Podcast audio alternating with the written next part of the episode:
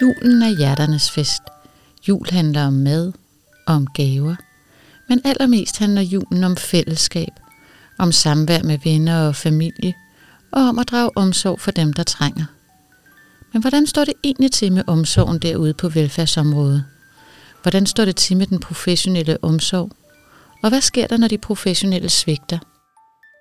Det har vi undersøgt i årets første tre adventsudsendelser, hvor vi har været på jagt efter omsorgen i den danske velfærdsdag. I år falder fjerde advent på selve juleaften.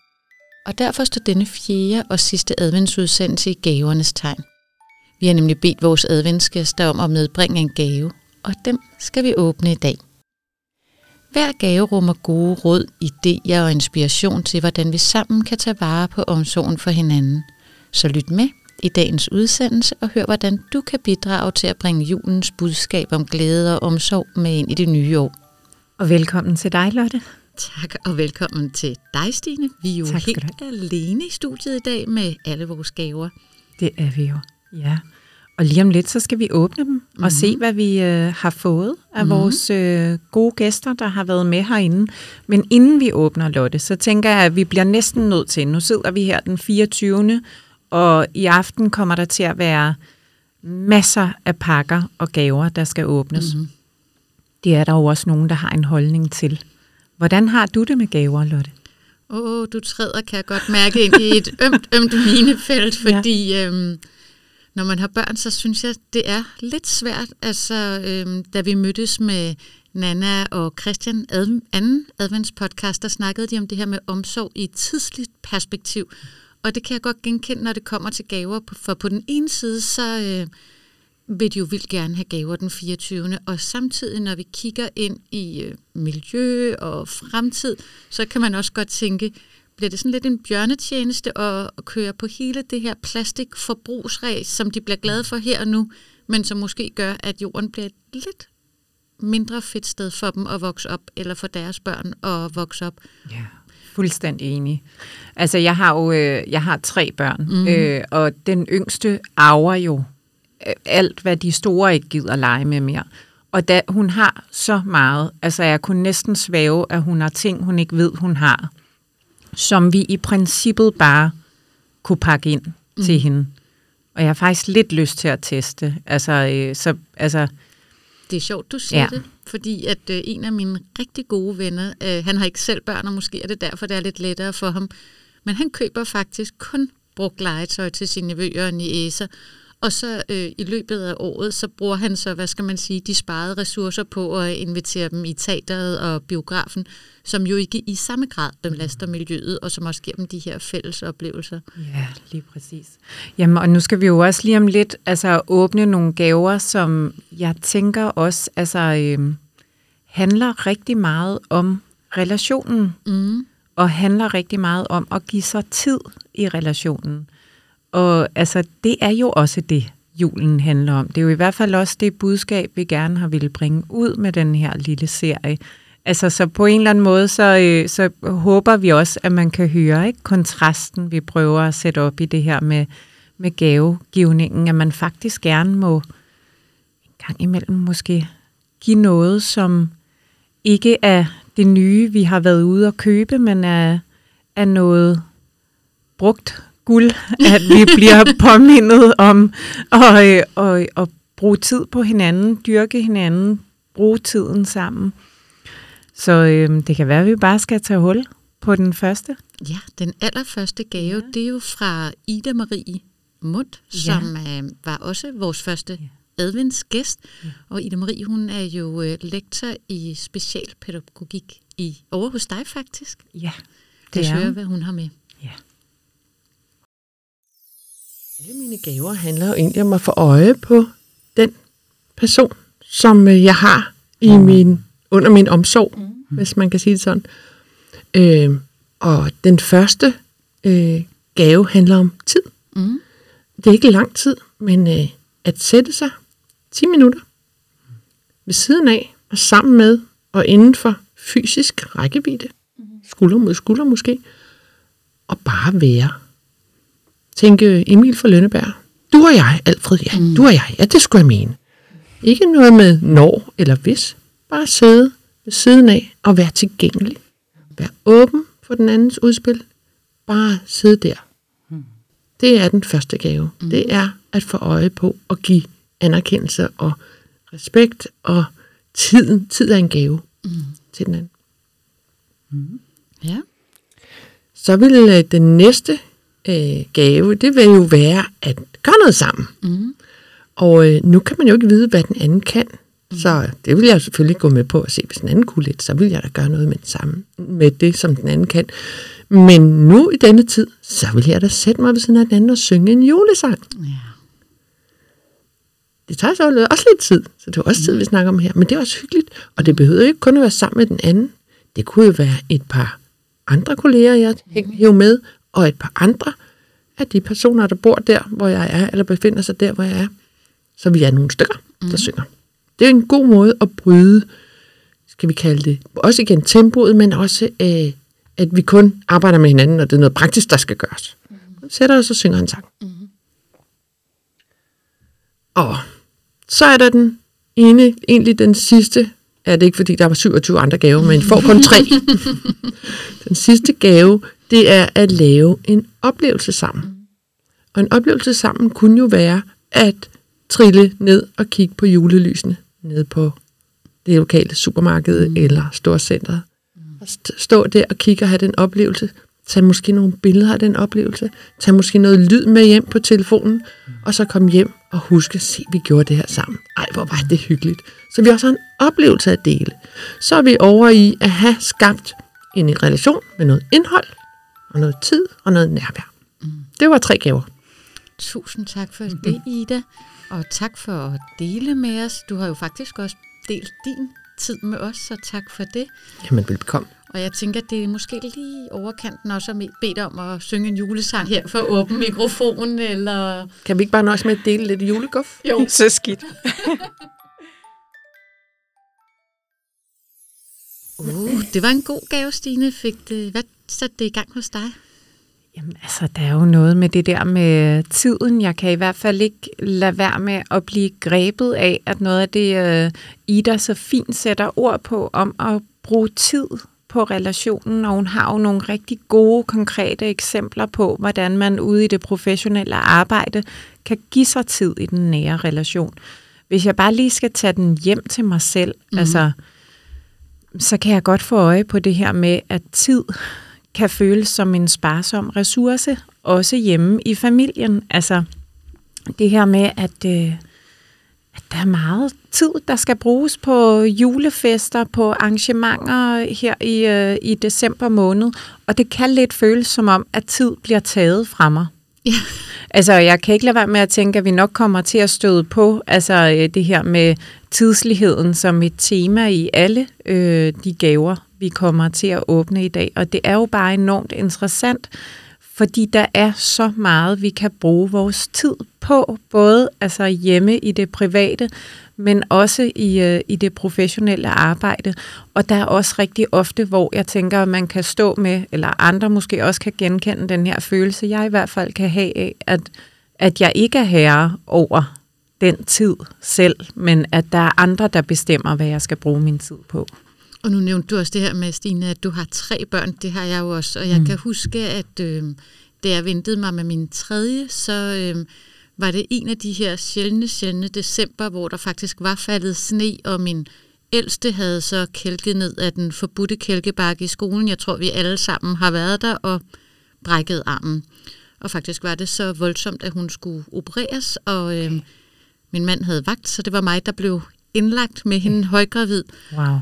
Og der kan jeg huske det her, som... Øh, altså, jeg er også blevet meget optaget af det her, Christian og Nana taler om, at øh, omsorg, at det handler om tid, både den forestillede tid, eller den tid, vi er i, men også den forestillede fremtid. For før hun kunne blive opereret, så var hun jo nødt til at faste, hun skulle i narkose, og så øh, kunne jeg ikke lide at spise, når hun lå der og græd af sult i sengen. Og der kan jeg huske, der kom en sygeplejerske ind til mig og viskede til mig sådan, fordi jeg var højgravid, du er nødt til at få noget at spise for af hensyn til barnet ja, i din mave, som jeg havde glemt alt om det barn, som ikke var der endnu, fordi det barn, der lå i sengen, var der. Ja. Og det synes jeg var sådan et udtryk for omsorg. Så hun satte sig ved min store pige, Oda Amalie, mm. mens jeg så øh, blev gelejtet ud i personalerummet, hvor de så havde en masse risifrutti, som jeg stod og, og lynspiste i smug, og ligesom øh, fik taget mig af det glemte ja. kommende barn. Men det her med, hvordan at omsorgsprofessionelle nogle gange lige finder det der ekstra overskud til at se mit behov, og se det barn, jeg havde glemt, og mit behov for at tage mig af det her mm. barn, der var der i sengen. Mm. Ja, det er bare sådan et dejligt ja, decemberminde det, fra mig. Ja, og jeg tænker, det også er lidt at have blik for det fremadrettede, fordi de har jo en patient, som jo er din datter, der har brækket armen, men for at kunne hjælpe hende bedst muligt, så kræver det altså også, at hun har en, øh, en mor, der sådan set også har, øh, har energi til at være der, der ikke pludselig dejer sig om. Ikke? Så det med at have, have øje for det tidslige på den måde, det, øh, det er en virkelig fin fortælling. Ja, og når man selv er lidt presset, har man også brug for, at der er nogle andre, der lige minder en om det. Ja, ja, ja. lige præcis. Mm. Ja. Og nu skal vi til at øh, åbne gaven fra Lotte Efron, som vi havde på besøg i øh, den tredje adventsudsendelse. Mm-hmm. Lotte, hun er jo lektor og Ph.D. her på øh, Københavns Professionshøjskole, og hun har jo prøvet at give os et indblik i, hvordan den professionelle omsorg ser ud i et sundhedsperspektiv.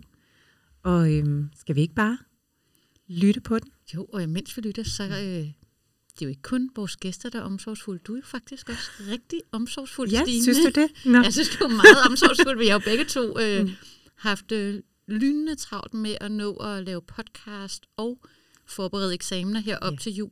Men alligevel så har du haft tid til at også have lidt lækkert med til os i dag, ligesom øh, du også har haft med til gæsterne, eller vi har haft med til ja. gæsterne, og det er gløk. Og det kan vi jo nyde, mens vi åbner den anden gave. Det var en rigtig god idé. Jeg har kigget sådan på tre øh, ting, hvad, hvad man kunne gøre sådan meget øh, hands-on. Ikke? Altså det der med, at øh, når der er en appel om hjælp, altså er der nogen, som beder om hjælp, så skal man handle på det. Og der skal man være til stede og kunne tåle, og nu er det jo fra sygeplejerskens side, men jeg tror godt, man kan overføre det også til andre, det der med at kunne tåle og være i lidelsen. Man skal jo ikke gå ind i det, man skal kunne være i det og handle øh, på det, selvom det er rigtig, rigtig svært. Men der er nogen, der beder om hjælp, så skal du hjælpe. Du skal også, vi bliver nødt til at, at tage den, der er jeg jo på den her side, det må jeg anerkende. vi skal generobre omsorgen. Ikke? Mm.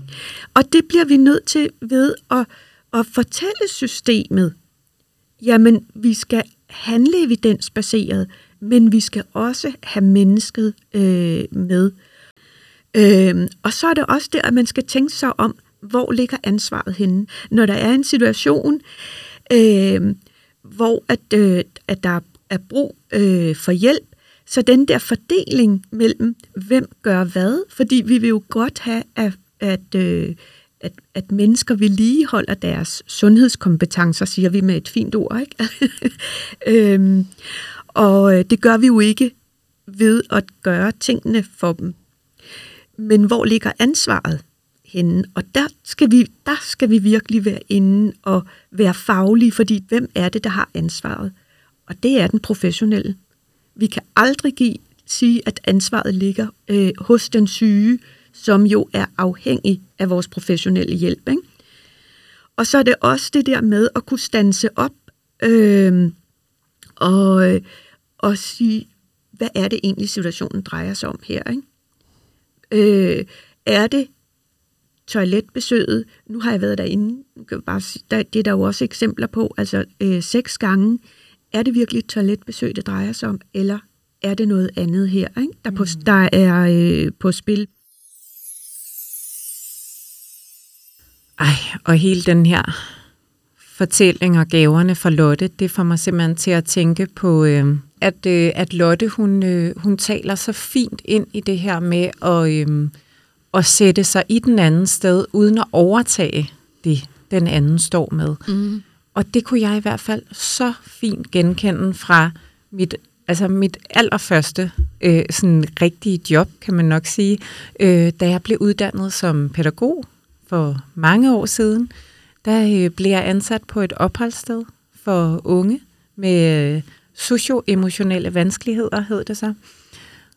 Og jeg blev simpelthen så, altså, jeg tror, jeg har lyst til at sige, at benene blev faret væk under mig med de fortællinger, som de unge havde med sig, de opvækstvilkår, de havde mødt nogle af dem, øhm, og, og hvor, øh, hvor svært de havde det med at begå sig i, øh, i mange forskellige sammenhænge, og hvor meget jeg gerne ville hjælpe. Og jeg, jeg tænker egentlig, at det for mig i hvert fald ramte ind i, hold da op, hvor kunne jeg godt få øje på, at jeg der dengang, som altså i midten af 20'erne, at, at jeg øh, tog, tog deres lidelser på mig, og jeg tog dem med hjem, øh, og jeg havde svært ved at lægge dem fra mig igen, og jeg havde svært ved helt at, at finde ud af, hvor grænsen var mellem øh, at møde dem professionelt, men selvfølgelig stadig hjælpe, når der bliver bedt om det, men uden at komme til at overtage øh, deres. Men jeg synes, det er et evigt dilemma i omsorgsarbejdet, som Helt Lotte vildt. også kommer ind på, det her med på den ene side at stå ved siden af og udholde smerten, uden mm. nødvendigvis at kunne fjerne den eller skulle fjerne den, mm. men samtidig også at være ansvarlig som professionel, mm. og endnu mere, når man som dig arbejder med børn, eller som du gjorde dengang, med mm. børn og, eller unge. Mm. Lige præcis. Ja, for man har lyst til at øh, fjerne det, og man har lidt lyst til at redde dem, ikke? Mm. Og den fortælling, altså den her øh, belastning, det faktisk også kan være nogle gange at stå ved siden af andre i omsorgen, det øh, tænker jeg, at det er noget af det, som øh, Christian og Nana har forsket rigtig meget i, i deres forskning om moralsk stress. Så måske skal vi lige høre, hvad de har taget med i gave. God idé. Altså til, øh, til ledere og administratorer og dem, der sådan økonomistyrer, der, øh, der vil, altså det er jo nok i virkeligheden mere en ønskeseddel, vi kommer med her. Ikke? Der kunne vi godt ønske os øh, nogle økonomistyringssystemer, der reagerer hurtigere, når folk øh, er i klemme. Mm. Øhm, og til medarbejderne, der tror jeg, jeg vil sige, at det er enormt vigtigt, det har vi også øh, snakket meget om, Christian, at det der med, at man taler om det. Mm. Altså, at man taler om de øh, situationer, man kan havne i, moralsk stress og, og lignende, øh, så man kan få det aftabuiseret, og så man kan få, få det løftet væk fra, at det kun bliver sådan et individuelt anlæggende, at man ligesom skal lære at leve med altid at have lidt dårlig mm. samvittighed. Altså at man øh, får gjort det til noget organisatorisk, man taler om at tage sig af som kollektiv. Mm. Og der har I jo faktisk en ret konkret gave. For I har jo faktisk mm. lavet nogle øh, spil, som øh, kan Dialogkort hjælpe. kalder vi det, Lotte. Ja. ja. Mm. mm. Dialogkort, øh, ja. som kan hjælpe både ja. ledere og medarbejdere til at tale om øh, det her moralske stress, og øh, hvordan man kan styrke det psykiske arbejdsmiljø. Og ja. hvor finder man dem henne? Jamen, øh, dem finder man på KP's hjemmeside. Der er der sådan en... Øh, en, hvad hedder sådan en underside, der hedder rekruttering og fastholdelse.kp.dk. Og der ligger nogle dialogkort. Der ligger også en masse små artikler om moralsk stress og om, hvorfor man ikke bare kan bede øh, sine medarbejdere om at mm. øh, sænke ambitionsniveauet. Øh, så der ligger en masse ting der, som er gratis. Man kan downloade gratis, kvitterfrit. Og det er, vigtigt er det en meget generøs gave, der kom der. Mm. Og det er vigtigt at sige, at de dialogkort, det er jo, det er jo de fagprofessionelle og deres leders stemme. Mm. Og, og det er jo ikke bare nede på arbejdspladsen, man kan bruge de dialogkort. Det er jo faktisk hele ledelseskæden. Mm. Fordi noget af det, vi også ser ved øh, nogle tendenser, det er, det er et opgør med forestillingen om, at ledere blot kan uddelegere, eller chefer kan uddelegere ledelsesopgaven til næste niveau. Ikke? Så mm. nu er der nogle besparelser, det må I tage af.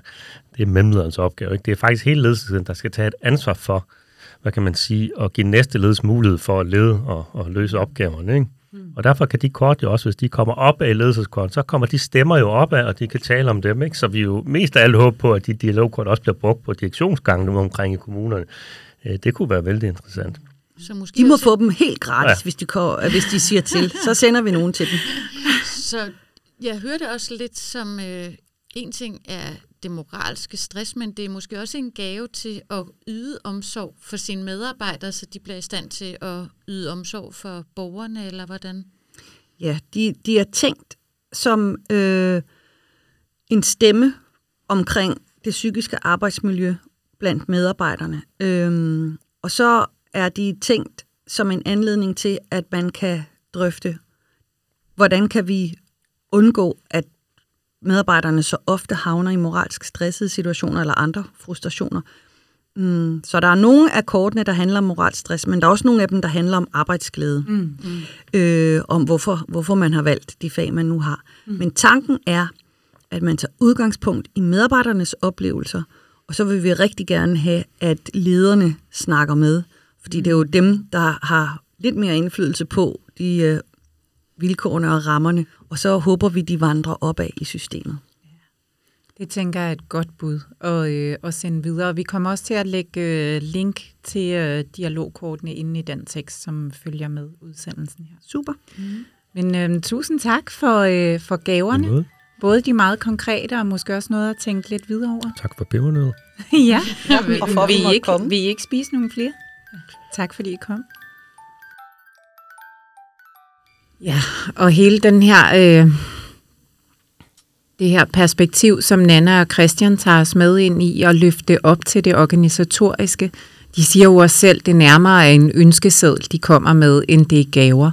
Øhm, det tænker jeg måske også falder rigtig fint ind i noget af det, vi har hørt alle vores gæster sige her, at når vi inviterer dem ind i at snakke om, hvad er professionel omsorg for en størrelse, at så er det faktisk også noget, der er rigtig svært at sætte ord på. Det er komplekst. Der er rigtig mange faktorer, der spiller ind på at yde den rette, den gode, den øh, ja, rettidige og omhyggelige omsorg, som er noget af alt det, vi har været inde på i de her øh, udsendelser. Og der tænker jeg, at det er meget fint at have, øh, at have et organisatorisk og strukturelt perspektiv med, fordi det er også noget af det, jeg tænker, vi kan se er ude og gå i mange forskellige sammenhænge, hvor det her med omsorgen og omsorgskrisen jo altså også debatteres, at der er nogle vilkår, som, øh, som det er vanskeligt at arbejde under, som i hvert fald en gang imellem kan gøre, at det her med at yde omsorg, det bliver en vanskelig størrelse for de fagprofessionelle. Ja, så omsorgen ikke bare er en gave, men næsten kan blive en opgave. Mm. Og der synes jeg også, øh, noget jeg ikke sådan havde tænkt over, før jeg kom til at læse en bog, som du har anbefalet mig et Mhm. stykke tid, som er Ditte Winter Lindqvist, der skriver om omsorg i daginstitutionerne, hvor hun taler om, at øh, ja, man giver en gave, når man yder omsorg, men man giver faktisk også en gave, når man tager imod den, fordi at det rummer det her aspekt med, at man både skal anerkende, at den, der tilbyder omsorg, har en omsorgsfuld indstilling, at de har noget at tilbyde, man har brug for, mm. og at man faktisk har lyst til at tage imod den omsorg fra dem, eller den form for omsorg, de giver. Så hele det her med, altså det relationelle, det organisatoriske, den professionelle, men faktisk også den person, der skal tage imod omsorgen, at alle skal ligesom spille med for, at omsorgen får lov at udfolde sig og virke derude. Lige præcis, ja. Ja, så det kunne også tyde på, at vi måske ikke er helt færdige med at, øh, at tage fat i omsorgsperspektivet her i Velfærdsprofeten. Mm. Jeg tænker helt sikkert, at det er et tilbagevendende tema. Mm. Men nu tænker jeg, Stine, at det er tid til at runde af og til hjem og yde og modtage omsorg hjemme hos vores øh, familie og nære, og det er vel også det, som øh, lytterne skal til. Rigtig god jul til jer derude. Ja, og god jul til dig, Lotte. Og i lige måde, Stine. Tak. Og tak for øh, det første år, hvor vi har øh, arbejdet sammen. Nu er der gået et år. Det er Ja. vildt. Wow, det er vildt. Ja. Så vi mødes i det nye år, hvor vi øh, skal byde velkommen til den nye rektor fra Københavns Professionshøjskole, Anne Vang Rasmussen.